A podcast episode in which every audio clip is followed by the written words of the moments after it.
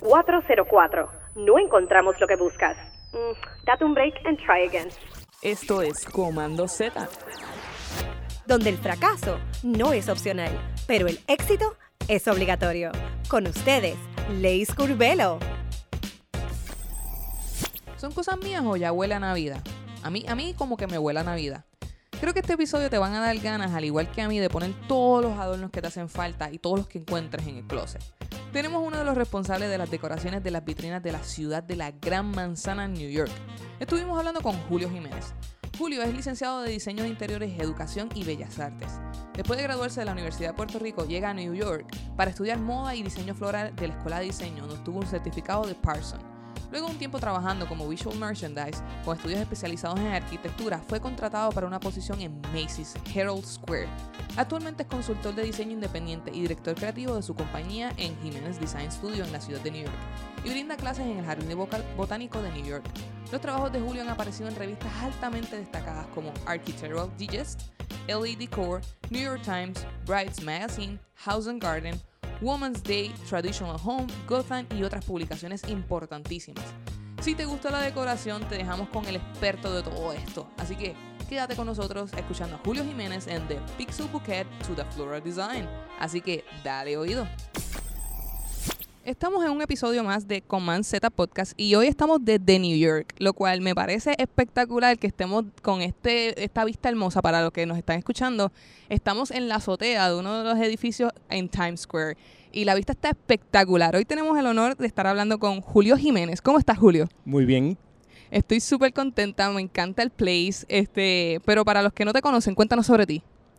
Pues mira, yo llevo precisamente el viernes pasado, cumplí 30 años que llegué aquí a Nueva York y comencé mi carrera, tuve la oportunidad de comenzar mi carrera en, además de estudiar, de hacer las vitrinas en, en Macy's. Ahí estuve mis primeros cinco años. Wow, mano. Las, las personas que, que, que van a estar escuchando este episodio es un episodio bien particular porque nosotros tocamos diferentes áreas del diseño.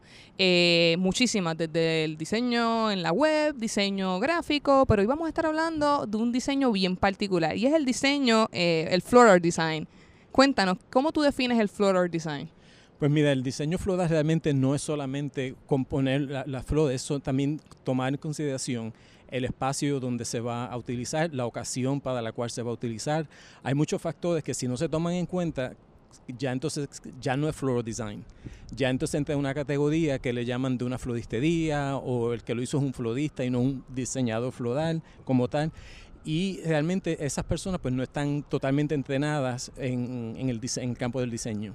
Es bien interesante porque como tú bien dices, eh, muchas veces la gente confunde el hecho de que una floristería está trabajando una decoración a lo que viene siendo un diseño floral o potencialmente, como bien hablaste, una vitrina. ¿Cuáles son las cosas que pudiesen, verdad, definir qué es cada cosa? Pues mira, eh, la vitrina obviamente pues atrae al- los clientes y eh, pues mueve el mercado de lo que uno está tratando de vender. Eh, en términos de la floristería pues se especializan más en los eventos, pero también ambas combinan el tener un impacto para el, la- visual. Las dos, las dos formas realmente son eh, algo que visualmente es, lo que nos va a llevar a, esas, esas respuestas que vamos a tener. Me encanta cuando tú mencionas el impacto, porque muchas veces cuando simplemente decoramos o ponemos una, una flor, nos llama la atención y lo encontramos bonito, pero cuando tú entras a un espacio en el cual tú te sientes atraído, no solamente por cómo se vea, sino por la atmósfera que crea, ahí es donde el, el diseño está, eh, ¿verdad? está envuelto. ¿Cómo tú puedes definir la diferencia? Ya hablamos un poquito de la diferencia ¿verdad? entre la floristería, pero por ejemplo, eh, el diseño de, de patios y cómo tú lo diferencias de lo que es el floral design. Pues mira, son dos campos bien, bien, bien diferentes. Una, eso fue una de mis primeras, no batallas, pero confusión cuando llegué aquí a Claro. Estados Unidos. Una de las cosas es que aquí las floristerías en particular venden plantas. En Puerto Rico no se conocen las floristerías que vendan plantas, son más especializadas en las flores. Pues muchas personas me venían a hacer preguntas sobre sus plantas y yo le decía, yo no sé nada de plantas. Ah, pero tú eres florista. Y yo le digo, sí, pero yo uso la flor de la planta muchas veces sin saber qué planta me la dio. Qué interesante. Porque ya la voy a utilizar, ya yo voy a utilizar la flor ya, ya cortada y yo estoy comprando la flor por el color, por su textura, por, por otras cualidades, no realmente por, por, por el- del arbusto, del jardín de donde, de donde vienen. Qué interesante. La, la gente debe estar diciendo como que, wow, ¿cuál es la diferencia entre una planta y una flor? Y es, y, y es exactamente eso, porque ya tú estás consumiendo o agarrando Ah. el producto final. Exacto. O sea, que tú también te tuviste que instruir en toda esta cosa. Exacto, tuve que aprender, al igual que tuve que aprenderme todos los nombres de flores que ya conocía en Puerto Rico a la pronunciación con el inglés. Y me imagino que cambia por, por completo. Deben haber algunos que en Puerto Rico, no sé, Le han puesto nombres, vamos a particulares. poner apodos y no son realmente nada con lo que tenían, o sea, el nombre que le llamaban aquí. ¿Me puedes dar un ejemplo sobre el- cómo se llaman en Puerto Rico y cómo se llaman aquí en New York? Por ejemplo, una de las que tuve más era la, la forsythia. Ah, en, en Puerto Rico, esa es una flor amarilla, pues le, le decían la forsythia y aquí se llama forsythia. Y, o sea, ya tiene otra, como que otras letras, al igual que la, la flor lisianthus, aquí le llaman eustoma, que es el nombre botánico de la planta.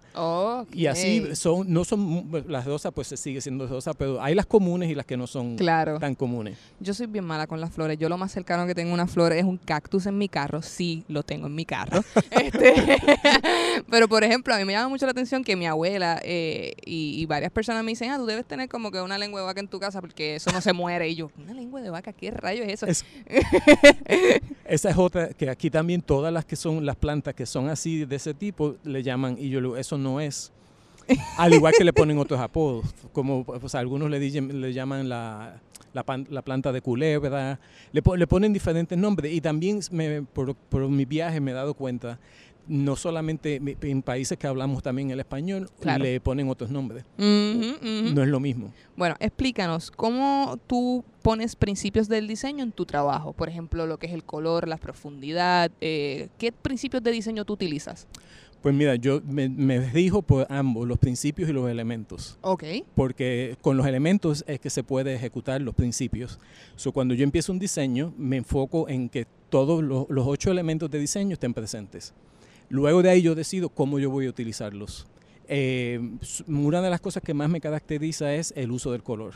Y es mi especialidad y ahora mismo, eh, en los últimos cinco años, eh, he viajado, estuve en China dando lo que le llamaban el, el Color Tour y fui a siete ciudades a dar clases de cómo utilizar el color, porque, por ejemplo, el uso del color es una teoría, porque no, por ejemplo, cuando yo le explico a los estudiantes, el rojo, el amarillo y el azul no vienen de ningún lado. Esos son, como decimos, eh, given, y de ahí salen todos los demás colores. Exacto. Pero todo es como el huevo y la gallina. Que vino primero. ¿Quién llegó primero? Qué interesante. ¿Y cómo tú trabajas entonces el color cuando haces tus diseños? ¿Cómo, cómo tú defines el color en un diseño floral? Obviamente lo, lo, lo sacas de, de las del mismo material, que son las flores, pero ¿cómo lo trabajas? Pues mira, eh, en el campo de colores están las armonías. Y entonces con las armonías que podemos realmente hacer algo que, que, vamos a poner que haga sentido.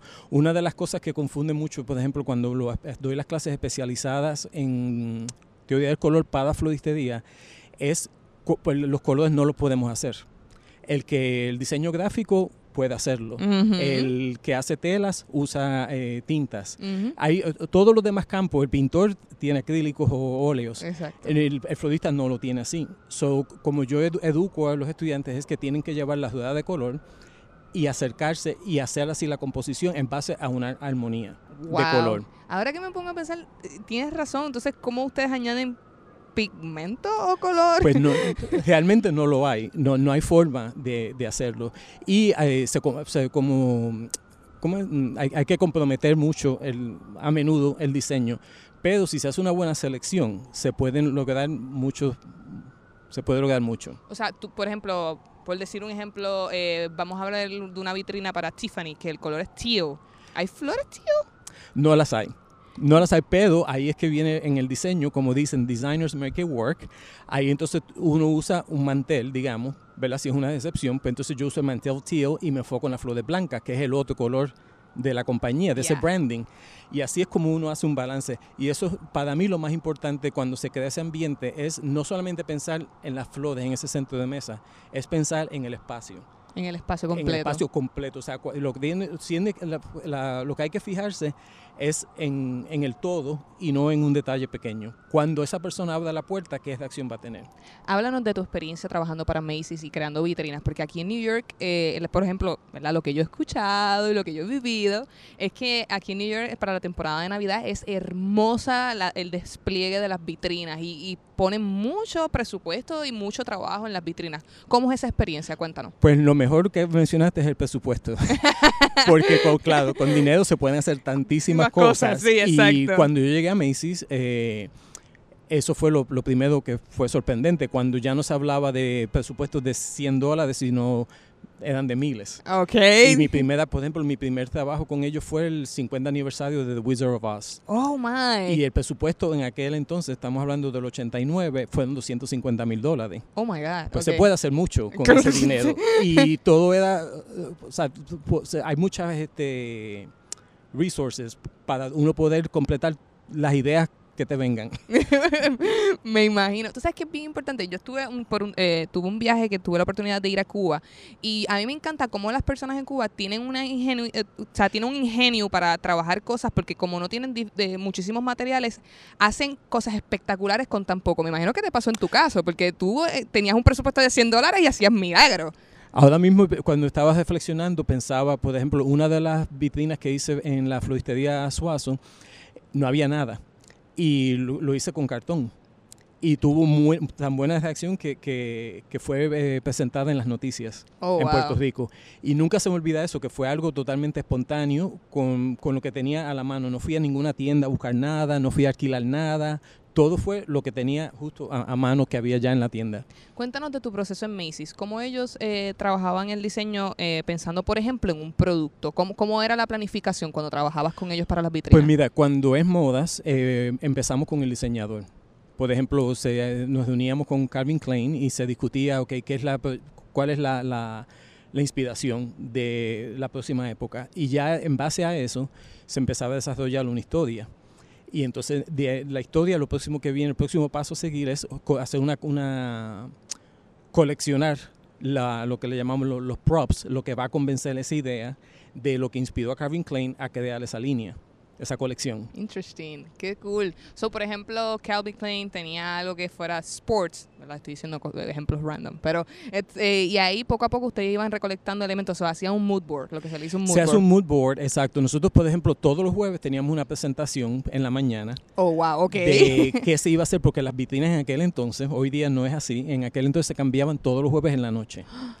So, Wow. esa- el, el jueves empezábamos a las 10 de la mañana con las presentaciones de lo que se iba a hacer en las próximas semanas, pero ya entonces el jueves, cuando la tienda cerraba a las 6 de la tarde, nosotros empezábamos la instalación y se bajaba todo, nosotros trabajamos en el piso 16, que nadie lo conoce porque es el piso de lo visual, y se iba preparando todo ahí durante la semana y se bajaba el jueves por la noche. Cuando el público, al igual que los empleados, llegaban el viernes en la mañana, había una vitrina completamente nueva. Wow, qué interesante. Ok, y entonces, ¿cómo era ese proceso de montaje? Ustedes dejaban piezas prehechas, imagino. Todo se dejaba, exacto, se, habían en el piso 16 hay áreas que indicaban el, el, el, el- el pie cuadrado de cada vitrina y más o menos ahí nosotros estudiábamos qué se podía poner y qué no se podía poner. Eh, por ejemplo, en una ocasión queríamos poner un carro y hubo que quitar el cristal, meter el carro y volver a poner el cristal, Oh, my. porque no había puerta que pasara el vehículo. el vehículo. Eso fue para la película Batman, cuando se hizo la, la, la primera película. Se puso el carro dentro de la vitrina. Qué nice. So, ustedes tienen como que un espacio predeterminado que si no cabe ahí, no se puede. No, hay que buscar entonces una solución y entonces pues a lo mejor se construye algo que eh, en la, por ejemplo Macy contaba con pintores y carpinteros y electricistas que lo que yo diseñaba ellos lo, lo, lo hacían. Wait a minute, vamos a darle para atrás porque esto está más interesante de lo que yo estaba pensando. So, cuéntame, ustedes, por ejemplo, tenían esta idea de querían meter un carro porque era Batman. Ah, Eh, y entonces todos los alrededor ustedes tenían un equipo de planificación para construcción de esa área. correcto.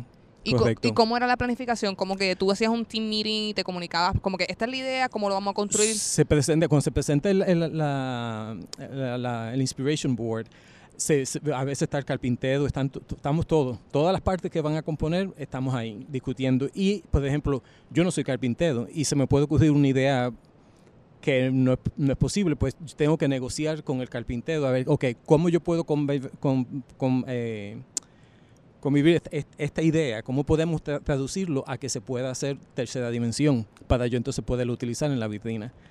¿Cuántas personas de diferentes disciplinas trabajaban contigo? Mencionas carpinteros. ¿Quién más trabajaba en Ah, conjunto? Bueno, habían electricistas, había iluminación, había mm, eh, los que se especializan solamente en pintura.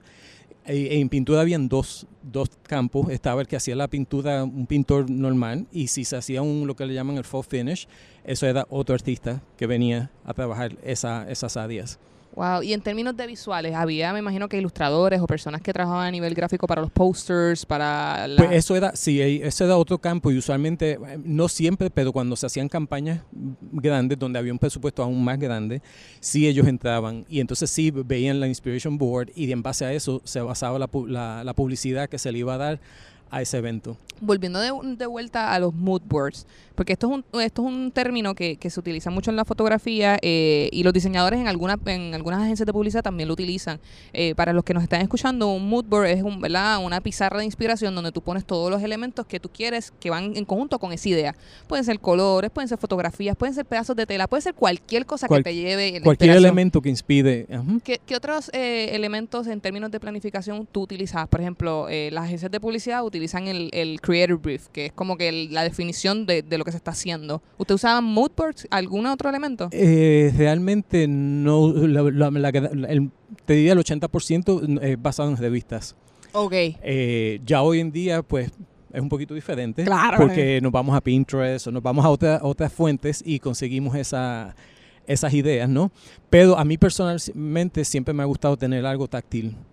Y puede que haya una hoja, puede que tenga una tela, puede, puede haber un plato. Lo que inspire que, que vaya a llevar esa idea, ese mensaje, que capture mi atención, eso yo lo voy a utilizar. Es que interesante. Ahora vamos a una de mis sesiones favoritas, fallando en lo fácil.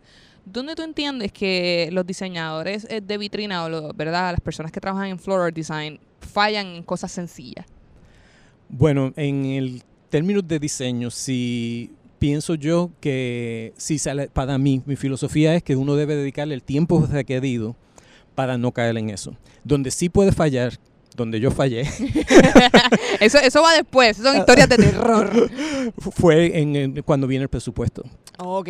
Cuando uno realmente, ahí es que para un diseñador realmente a mí me fue un poquito difícil levantar y, y entender, ok, así funciona.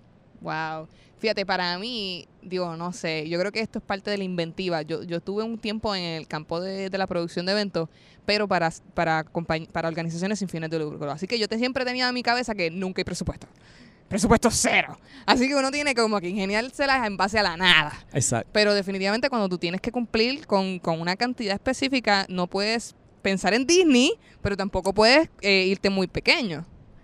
¿Qué, qué, qué tú hiciste para llegar a ese happy medium? Pues mira, realmente ahí fue donde yo descubrí, y vuelvo a usar la frase designers make it work, que es, tú puedes tener tres elementos y hacer de ellos algo bien significativo, que no, a, a veces yo, yo lo he visto a menudo, donde creen que por más, y eso me lo enseñó mi, mi primera jefa en, en, en Macy's, eh, ella, ella me decía, tienes que aprender cuándo parar.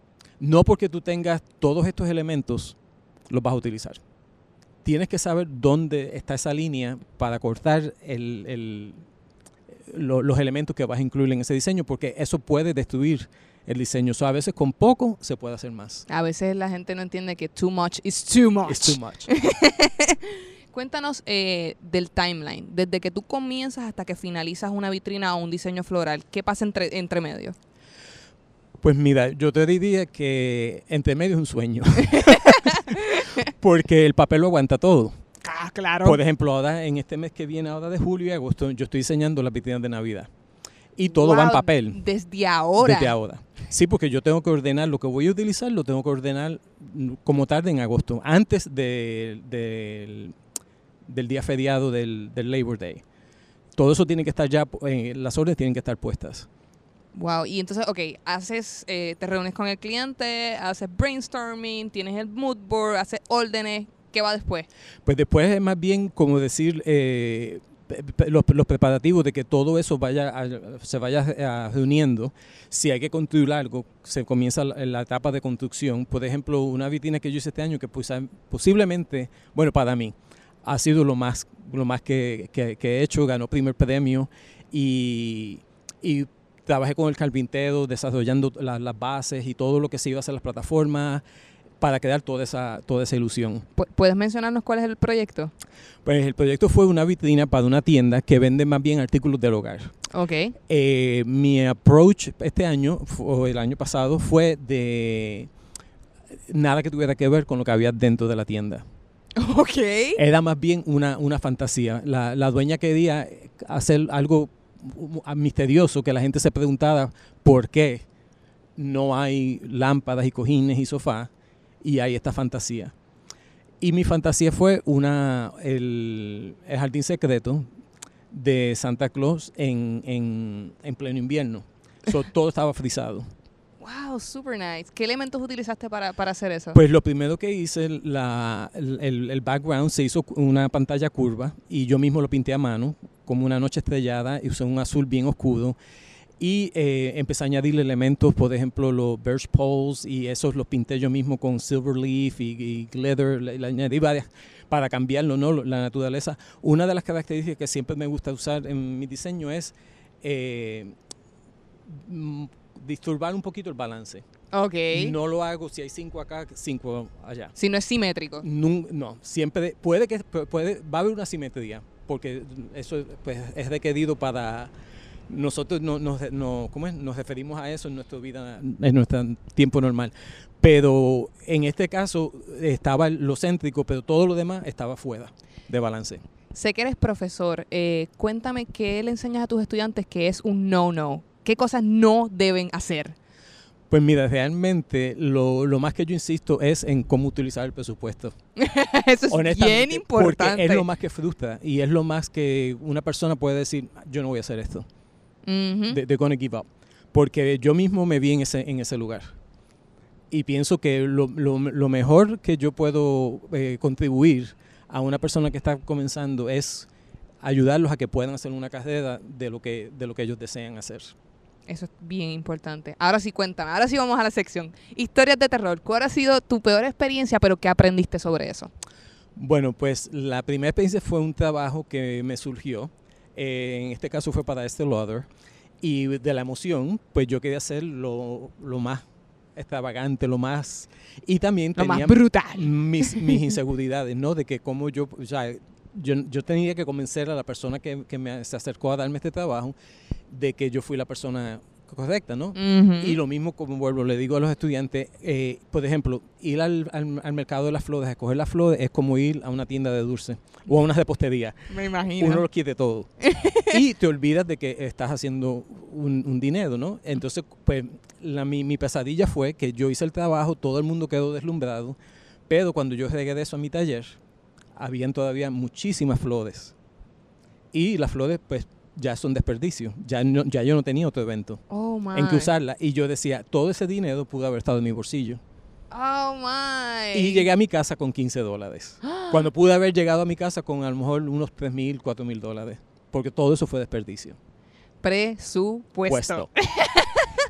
Ese va a ser el... Esa fue mi lección más, más porque me dejó que quería, quería dejar lo que estaba haciendo. Yo digo, yo no, yo no soy comerciante, esto no va a funcionar para mí.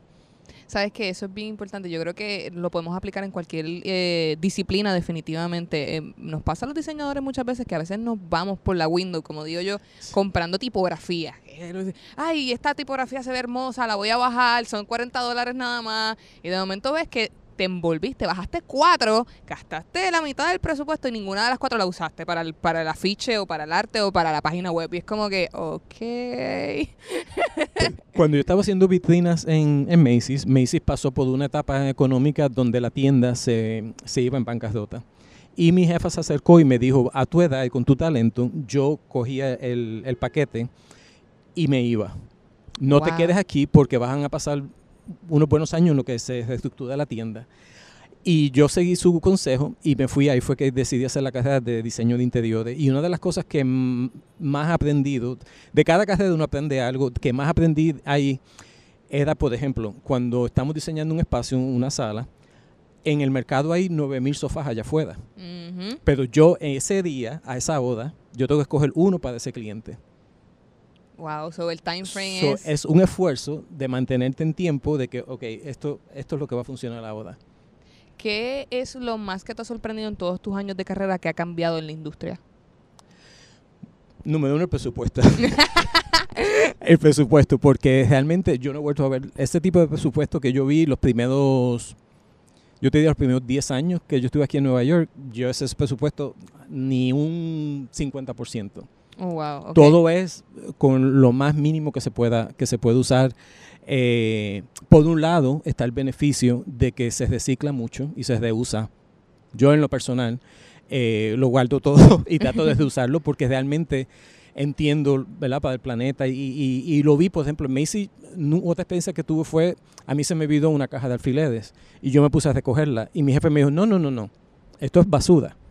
La caja de alfileres yo sabía que valía 18 dólares, yo no iba a tirarla en mi, en mi, en mi libro, eso Ajá. era, y me dice, el tiempo que te vas a tomar en recogerlos, te estamos pagando 25 dólares la hora, la ca- ¿cuánto me va a costar la caja de alfileres?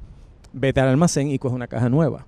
Oh, wow. So, así era el nivel de que, de, de- por- porque el, el, el pace pues, es rápido. Y entonces, pues, en ese aspecto, esa ha sido la única, la único que yo he visto positivo, ¿no? De, del- de los presupuestos cortos es el reutilizar, El reutilizar. muchos de los elementos. Y en términos de tecnología, ¿ha habido algún cambio que tú entiendas que ha sido significativo? Sí, sobre todo en la iluminación. Eh, el, el- el tener la, la disponibilidad de las luces LED eh, que no se calientan. Por ejemplo, cuando yo tenía tiraba nieve antes, pues tenía que tener bien mucho cuidado en los focos porque se calentaban. Y la nieve sintética y flamable.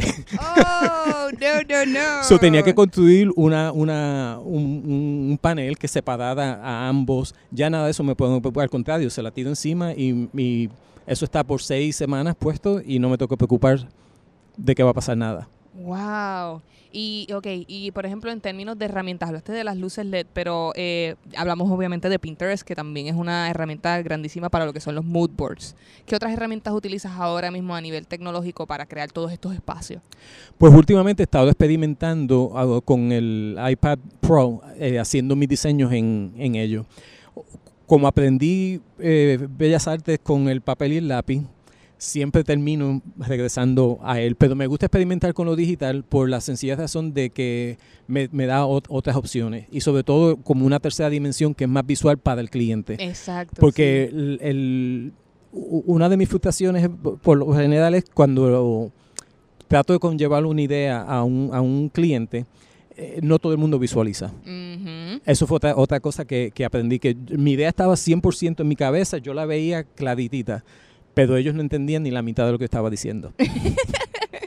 Yo creo que eso nos pasa a todos los creativos, que a veces tratamos como que tenemos esta super idea en la cabeza y nosotros estamos, tenemos una fe increíble de que va a funcionar y cuando tú tratas de verbalizarla no sale, no, No. sale. No, y, y la, la- la persona no sabe tampoco de lo que uno realmente le está hablando. ¿Sabe? Cuando uno, sobre todo si es una fantasía. Eso está en, en mi mundo y yo la veo y sé los elementos que voy a utilizar para conllevar esa idea.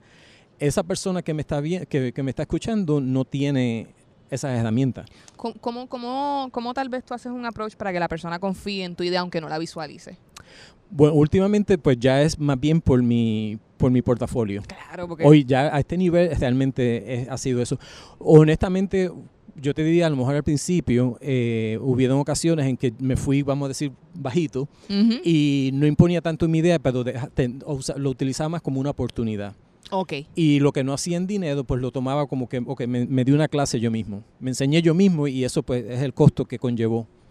Si un diseñador quisiera entrar a, a esta industria de, de- de lo que son las vitrinas, de, lo- de lo que son el diseño floral, eh, un diseñador, por ejemplo, como yo, que soy, que soy diseñadora de experiencia de usuario y diseñadora gráfica, eh, ¿qué, qué tú le darías? ¿Qué consejo tú le dirías? Bueno, honestamente, lo, ideal sería eh, comenzar en algún lugar donde ya eso esté establecido.